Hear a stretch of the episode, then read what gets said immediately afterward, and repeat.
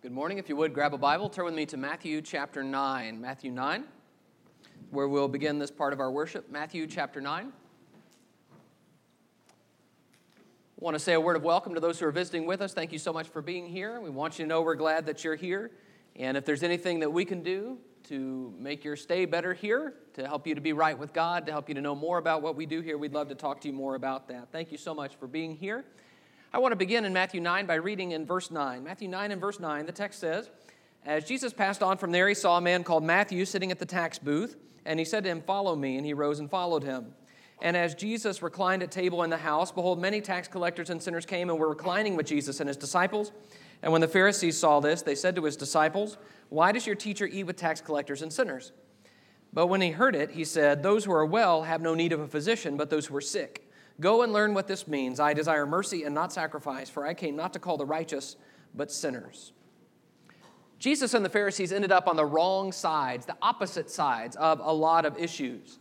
The Pharisees don't like Jesus about the Sabbath, they don't like Jesus about money, they don't like Jesus about fasting.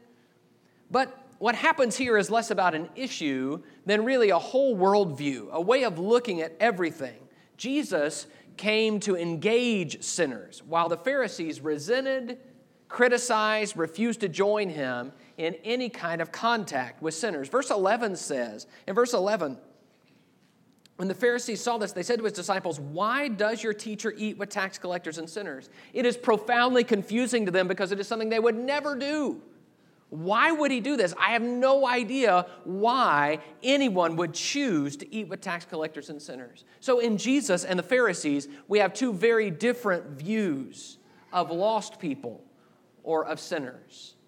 And this is relevant to us because we have a work to do as disciples of Jesus. Our work involves us engaging people who have not yet become disciples of Jesus and to try to win them over to Him. In fact, that is God's great desire, as we'll see this morning. It is what God wants most is for those who are not yet his disciples to become disciples of Jesus. So we have a mission and a goal to reach the lost with the gospel. And it would be awful. It would be counterproductive if we ended up on the Pharisee side, opposite Jesus, when it comes to how we look at those who are lost. So, what I want to do this morning for our time is I want to talk about the biggest barrier that we have to disciple making. And this is a little bit of a different approach this morning because I'm going to tell you immediately what the biggest barrier to disciple making is. We're not doing any of that wait till the end of the sermon stuff. But if I tell you, you have to still pay attention, okay? Is it a deal? All right. So, the biggest barrier to disciple making is our view of those people around us. You see, the view we have of the lost impacts the way our message is received. People hear more than just the words we say. When we say something to people, the way we treat people, the way we think about them, it comes across, even when we say all the right things, if we think of people as lesser, then they're going to hear that. And so, what I want to do this morning is to try to advance our efforts at sharing the gospel with other people by talking about how we view other people. And by the end of this lesson, I think you'll see that there's a very clear problem with trying to make disciples from the Pharisaic viewpoint, the viewpoint that says, other people are less than me. We want to look at sinners and the lost the way Jesus looks at sinners and the lost. So, let's talk about that for a few minutes. First, disciple making is hard when I think that lost people will corrupt me. That's one of the things that Pharisees view the lost as, as corrupting. You see that a little bit here in Matthew chapter 9. In Matthew 9 and verse 11, you remember they ask him, Why does your teacher eat with tax collectors and sinners? Verse 12, but when he heard it, he said, Those who are well have no need of a physician, but those who are sick. Go and learn what this means. I desire mercy and not sacrifice, for I came not to call the righteous, but sinners.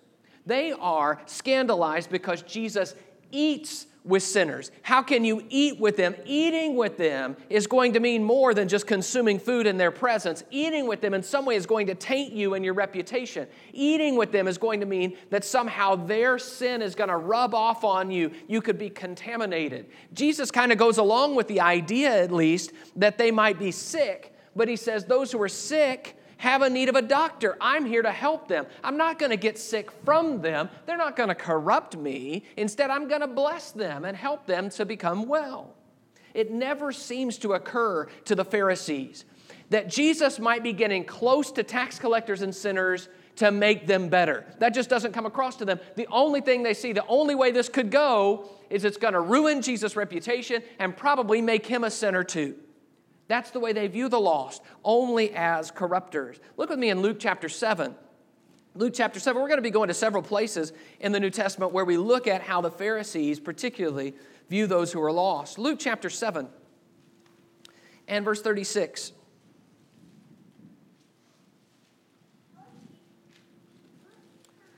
Luke 7 and verse 36 One of the Pharisees asked him to eat with him, and he went into the Pharisee's house and reclined at the table. And behold, a woman of the, Pharise- of the city who was a sitter, when she learned that he was reclining at table in the Pharisee's house, brought an alabaster flask of ointment.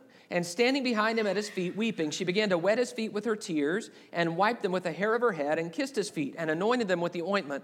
Now, when the Pharisee who had invited him saw this, he said to himself, If this man were a prophet, he would have known who and what sort of woman this is who is touching him, for she is a sinner.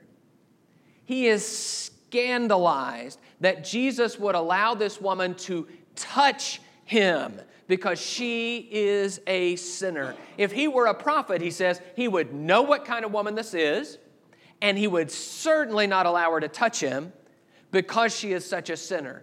That some people are so sinful, the Pharisee thinks, that we shouldn't even be close to them.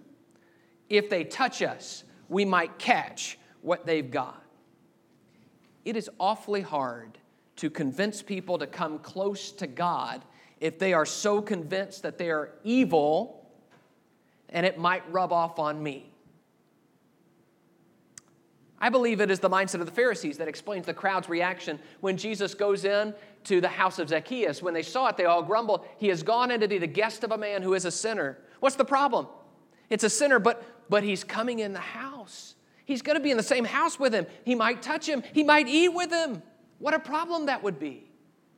These are the same people in John 18, 28. They themselves did not enter the governor's headquarters so that they would not be defiled, but could eat the Passover. See, if you go into the headquarters where the governor is, where Gentiles are, you will be defiled. You will catch what they've got. You'll become unclean too. It is a particular twist of the Jewish teaching that leads to this conclusion.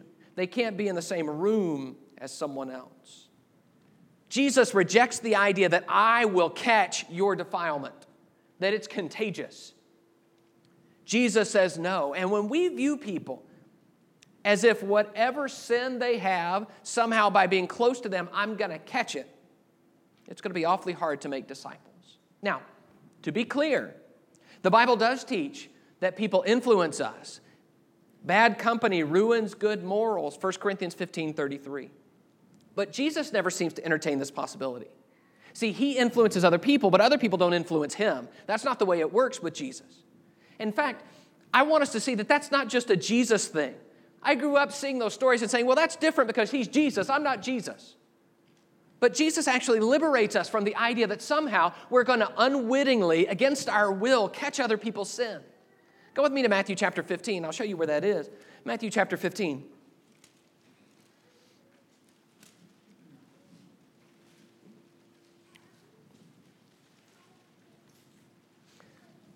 In Matthew 15, I want to begin in verse 16. Now, this is in the middle of Jesus explaining a, a, cryptic saying he made about what defiles us.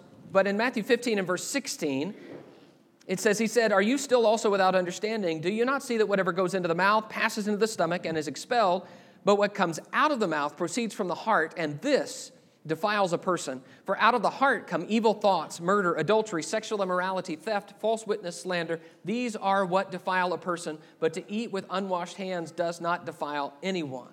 What comes out of the heart is what defiles a person. So hear me, please. Other people can corrupt us, but only if we consent to it. My sin is something I choose, it comes from within me.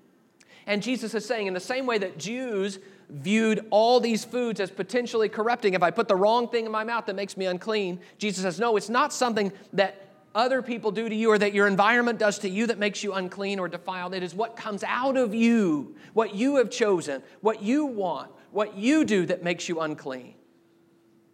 And that means that Jesus has the power to engage sinful people without being defiled, and I do too. I too can reach out to other people and help them connect to God. And I will only be defiled by that when I choose to be defiled by that.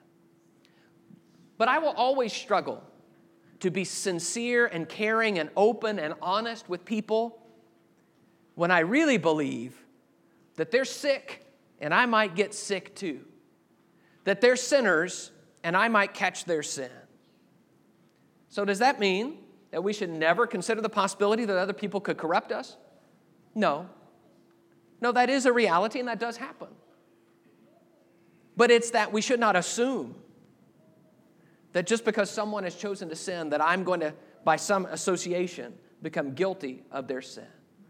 That is a hard obstacle to overcome in our view of others. And when other people view us that way, view us as unworthy because of what we've done, it's going to be hard for us to not feel the sting of that. So, disciple making is hard when I think lost people will corrupt me. Disciple making is hard when I think, ah, don't look at that one. You didn't see it, did you? Okay. Lost, when, disciple making is hard when I think lost people are unworthy of my attention. Let's look in Luke 15. Luke 15. Lost people unworthy of my attention.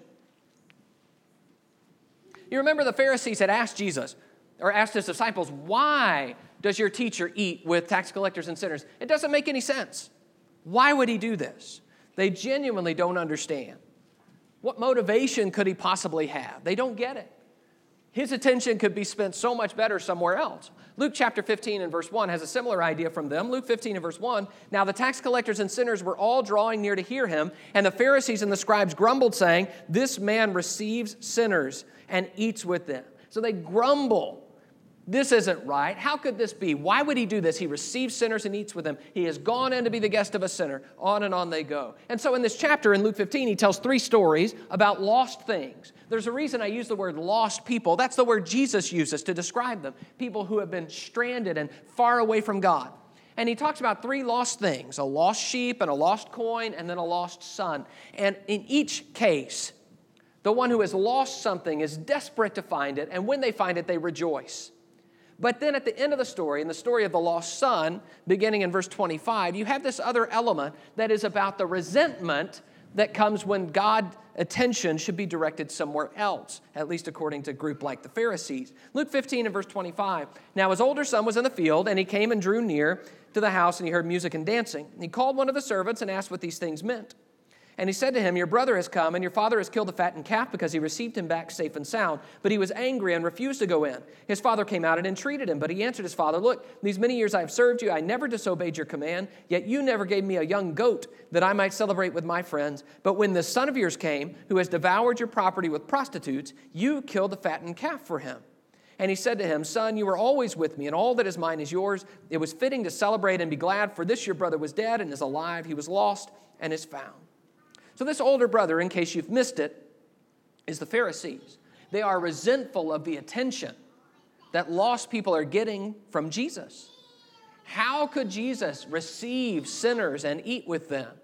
After all, what about us? Look, we've been doing good this whole time. We never openly rebelled, and you didn't even give us a young goat. And so there seems to be a resentment of the attention God had directed at lost people because they were lost.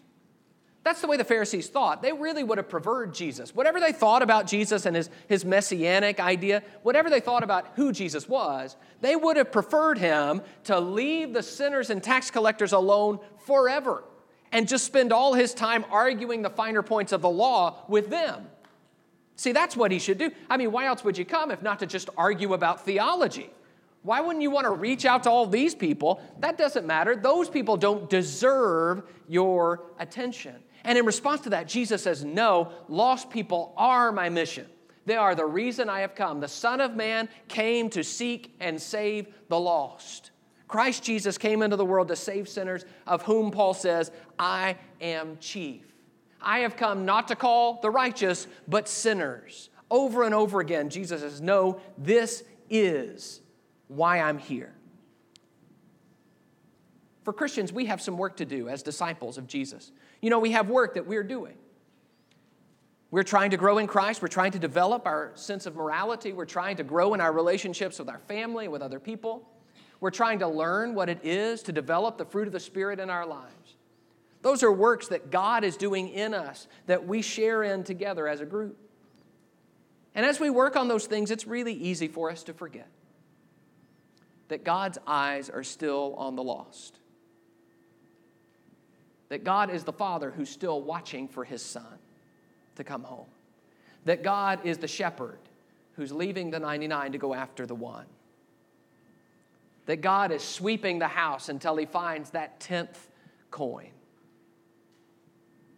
It's easy for us to forget that God's not just focused on us and to resent the attention that comes to others who have spent their time not doing the things that Christians are doing. While my brethren are special to me, it's important that I never reach a point a feeling that everybody else just doesn't matter, sort of becoming exclusive in our work together, where we don't think about the rest of the world that is lost and dying without the Lord. So Jesus treats lost people as the heart of his mission. And it's going to be hard for us to make disciples when we think that lost people are not worthy of that attention. Disciple making is hard when I think lost people have no redeeming qualities.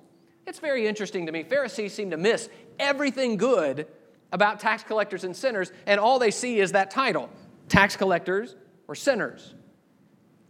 In chapter 15 and verse 1, did you notice that? Luke 15 and verse 1. Now the tax collectors and sinners were all drawing near to hear him, and the Pharisees and the scribes grumbled, saying, This man receives tax collectors, receives sinners, and eats with them. Do you see the issue here? you have got a bunch of tax collectors and sinners who are listening to a prominent rabbi, having dinner with him, asking him questions. This is a good thing. They are spiritually interested, they're waking up. And all the Pharisees can say is, Oh, great, look who's here. See, they don't see anything redeeming about these people. These are the same that are grumbling when Jesus goes in to visit Zacchaeus. Do you remember what Zacchaeus says when Jesus goes to his house? That he bestows half his goods to the poor and that he repays fourfold when he defrauds anyone. They don't see the good in Zacchaeus, they only see the evil. And it is awfully hard to make disciples out of people that you don't think have anything redeeming about them.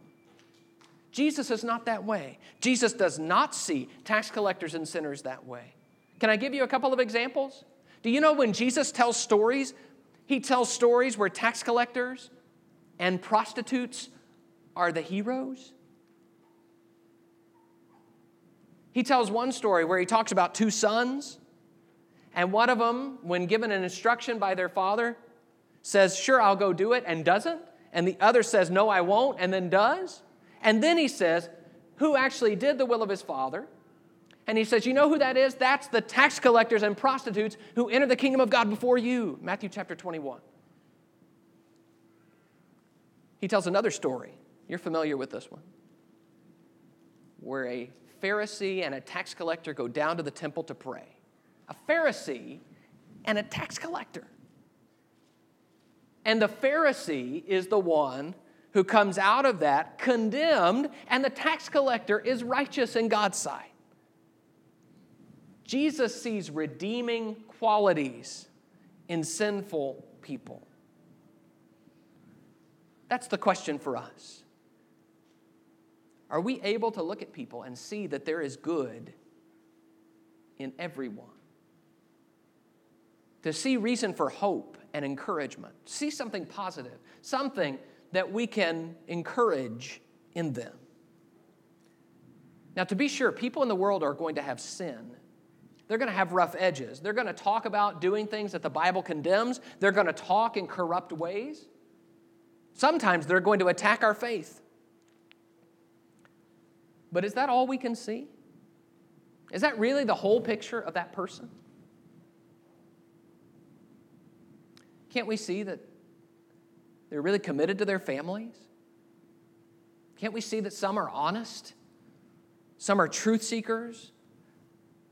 Perhaps they're seeking love or belonging or community, or they're committed or they're kind, or there's something that I can say there is something positive going on in that person's life, something redeeming. Rather than the view that people are mostly sinners with a, a couple of bright spots, can't we see that most people are the mix of good and bad qualities and good and bad actions that we are? If we can see people as people, people who have redeeming qualities and have potential, then disciple making is going to be a lot easier. But the biggest barrier to disciple making is when we look at other people and say, they're pretty much worthless. Why bother?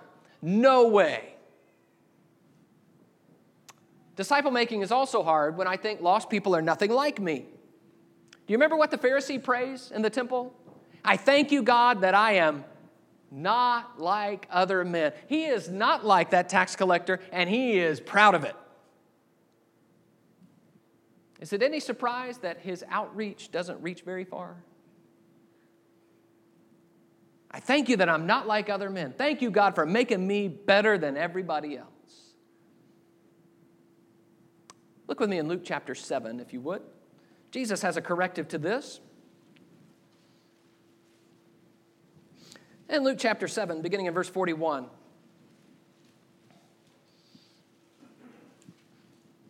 Luke 7 and verse 41. Jesus is still in the house of this Pharisee named Simon. Luke 7 41, he tells a story. A certain moneylender had two debtors.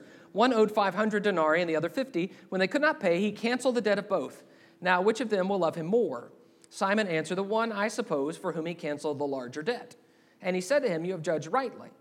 And he turned, turning to the woman, he said to Simon, Do you see this woman? I entered your house. You gave me no water for my feet, but she has wet my feet with her tears and wiped them with her hair. And he goes on to describe the difference between the two based on their perception of how much they've been forgiven. But I want you to notice that in the story Jesus tells, he talks about two debtors. Two debtors. He does not say, Simon, let me tell you a story about one debtor and one person who never owed anything. In the story, Simon is a debtor too because Simon is a sinner too. Simon has forgotten. Simon has lost sight of his own sin. Now, certainly in his little story, Jesus is showing us that we're going to have different numbers of sins, but that doesn't mean that we're different. What that means is only that some people have gone further down the rabbit hole than other people have. That's all. In the Pharisees' mind, there is a bright line of difference between sinners and me. And on one level, that's understandable. It's understandable that Simon the Pharisee would think, I'm nothing like this woman who is probably a prostitute. I'm nothing like her because Simon had devoted his life to trying to study the Word, to trying to learn more about God, to sacrifice so much, to commit to God. Meanwhile, this woman, the tax collectors were willing to sacrifice that commitment to God for other things, probably most notably money. But here's the problem see, the Pharisees never see themselves as sinners, never. The thought never even seems to occur to them. They can be full of all uncleanness and dead men's bones, corrupt to the core, but all they're doing is saying, Boy, that Jesus, he sure isn't very good, is he? Or those tax collectors, they need a lot of work. They never see themselves as anything like that. And it's no surprise then that Pharisees are not very good at reaching out. Pharisees are not very good at evangelism because they think it's a world full of people who are nothing like me. It's interesting to me that Paul was raised a Pharisee and Paul learned better when he came to Christ. This is Paul's words, 1 Timothy 1 12, 13, 15. I thank him who has given me strength, though formerly I was a blasphemer, persecutor, and insolent opponent, but I received mercy because I had acted ignorantly in unbelief. He says, Christ Jesus came into the world to save sinners, of whom I am the foremost. Do you think Paul related to sinners when he can say, I was all these awful things and I am the foremost of sinners? Paul has lost that sense that sinners are nothing like me. He says this in Titus 3 and verse 2 to show perfect courtesy toward all people, for we ourselves were once foolish, disobedient, led astray, slaves to various passions and pleasures, passing our days in malice and envy, hated by others, hating one another. He says, We show courtesy to others. We view others in this way because we were like them. We understand where they're coming from. We know what it is to be in sin.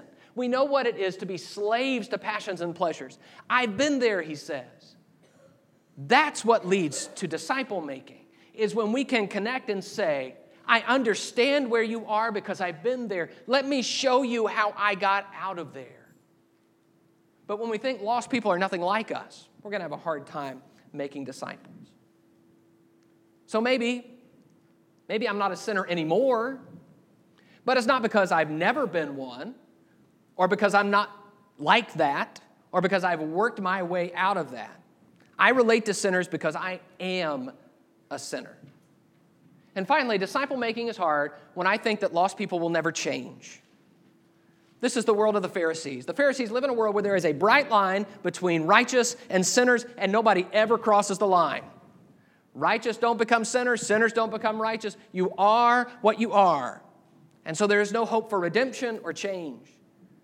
Zacchaeus will not be righteous. He's a tax collector, after all, a chief tax collector.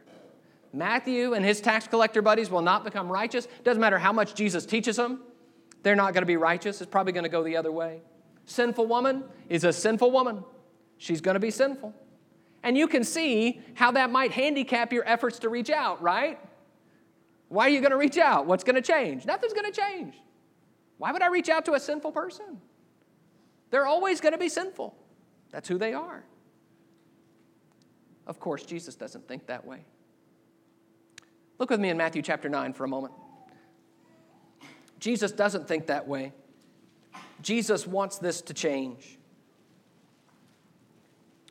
Matthew chapter 9 and verse 36. Matthew 9 and verse 36.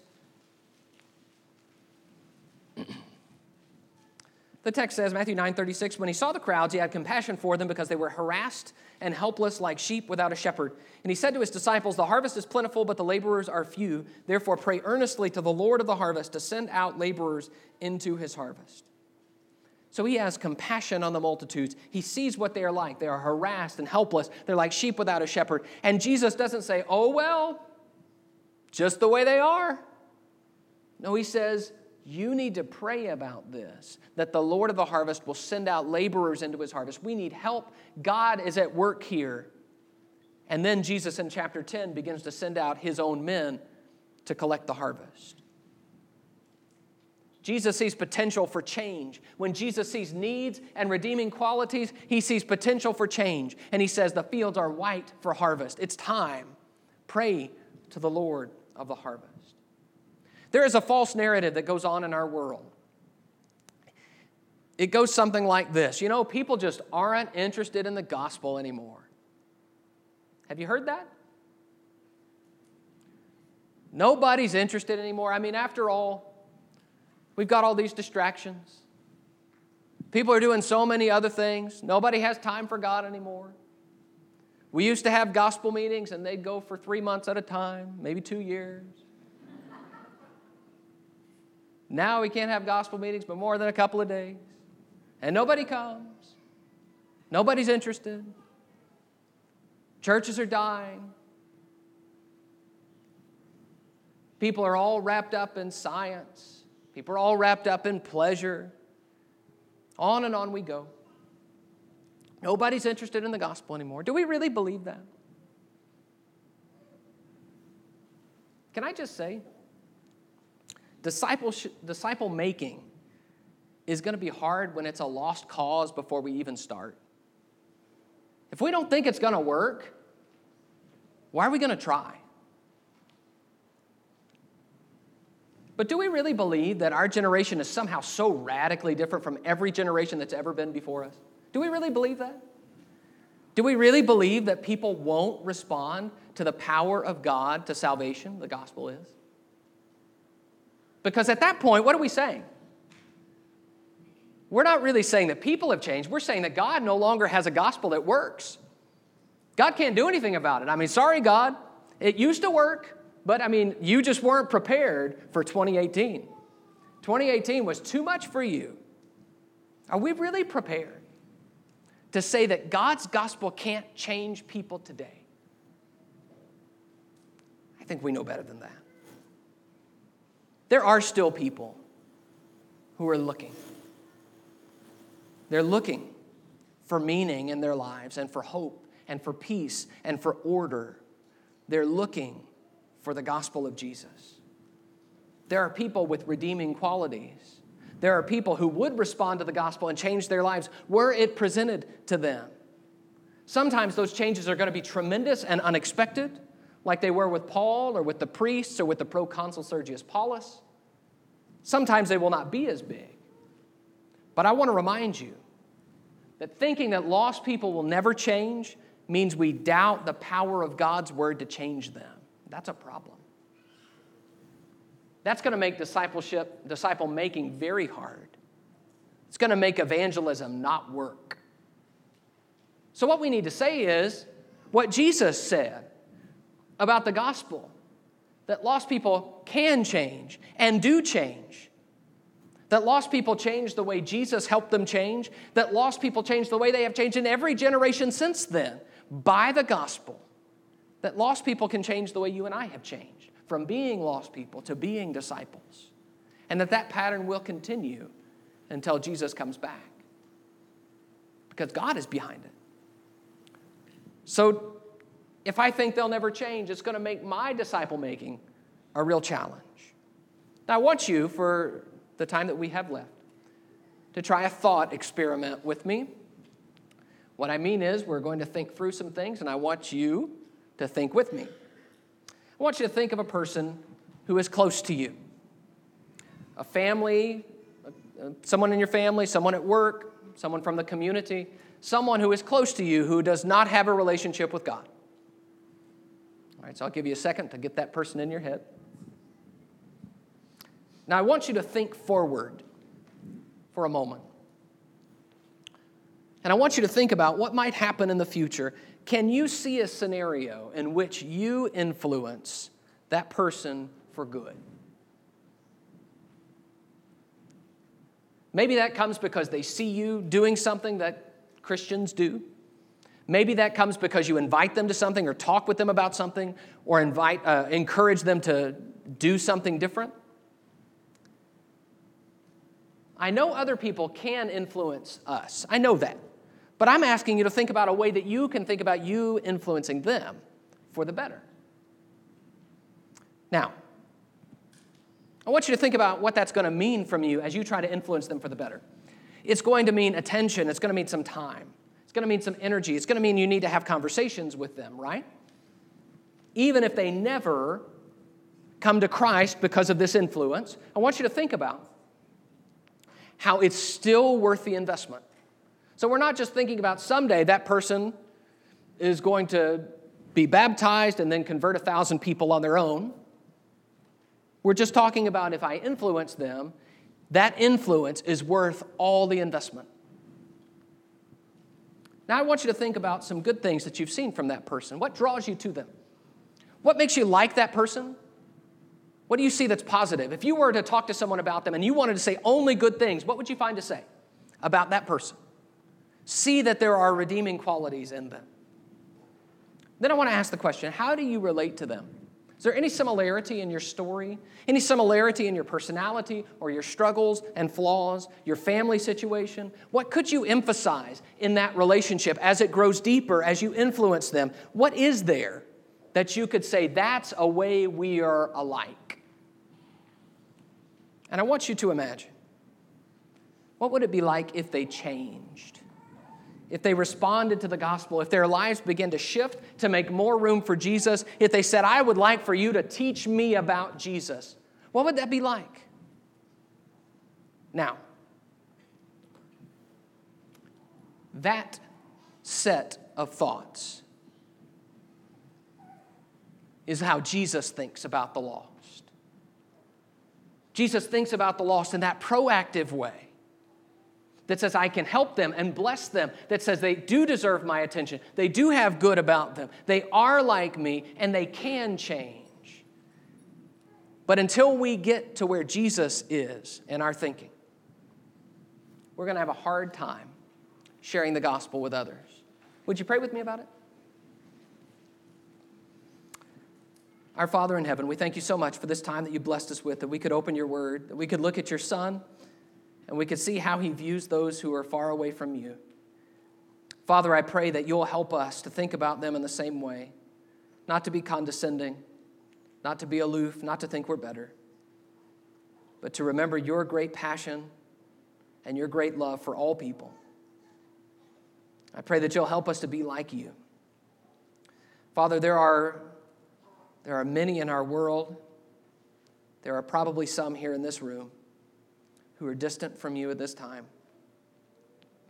And Father, we ask that you will help us to reach out to them in kindness and humility and love, that you will bless our efforts to influence, to draw them closer to you, that you will work through us. And Father, I pray that you'll bless us as we try to be a group of people who are not only disciples, but who are disciple makers, who will bring others to you and show them the great glory that you have and the great joy and peace we found in you. This is our prayer in Jesus' name. Amen. Might be someone here with us this morning who is ready to respond, to become a disciple, to be a follower of Jesus, and to leave behind a life of sin. We want to encourage you now at this time to take that step and be baptized into Christ, have your sins washed away, and begin a new life, a new walk with Him. But if there is any need that you have that we can help you with that's spiritual in nature, we invite you to come to the front right now as we stand and sing to encourage you.